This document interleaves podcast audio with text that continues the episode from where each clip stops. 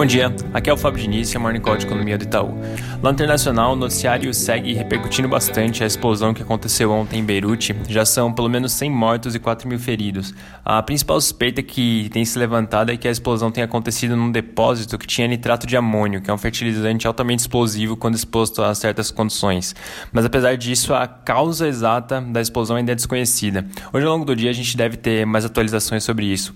Em relação às conversas entre China e Estados Unidos, vai ter um encontro encontro entre oficiais do alto escalão dos dois países para discutir a primeira fase do acordo comercial.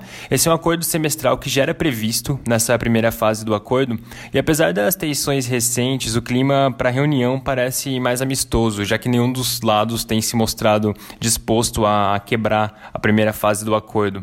Na China, ontem à noite saiu o PMI Caixinha de Serviços, o índice mostrou um recuo é, para 54,1, vindo de 58,4 no mês passado.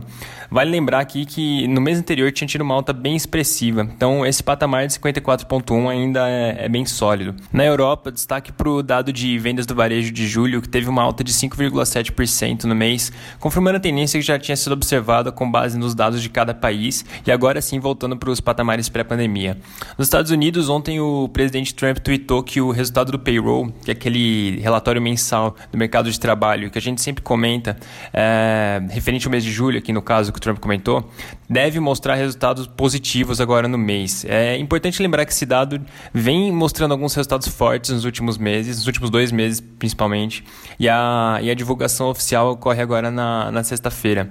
No Brasil, o noticiário segue com muita discussão sobre a reforma tributária. É, mais uma vez, sem muitas novidades, o ponto principal nessa frente é que hoje o ministro Paulo Guedes vai ter uma audiência na comissão mista da, da reforma tributária. Então, bem importante ficar de olho nisso, bem importante ver como vai ser a interação do ministro com os políticos e também se ele vai dar mais pistas sobre as próximas fases da, da proposta de reforma tributária do governo.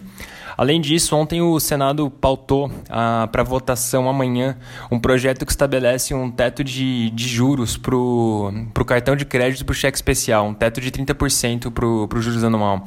Isso é uma discussão que também é bem importante. No Senado tem bastante pressão para medidas nessa linha e parece ter um clima favorável para aprovação.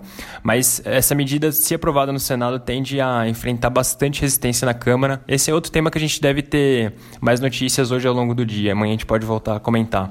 E do lado macro, como a gente mencionou no, no início da semana, hoje às seis da tarde o Copom vai divulgar a decisão de política monetária. É, a nossa expectativa é que eles façam um novo corte, levando a taxa Selic para 2%. Lembrando a todos que hoje a gente também divulga nosso relatório semanal é, de monitoramento do Covid.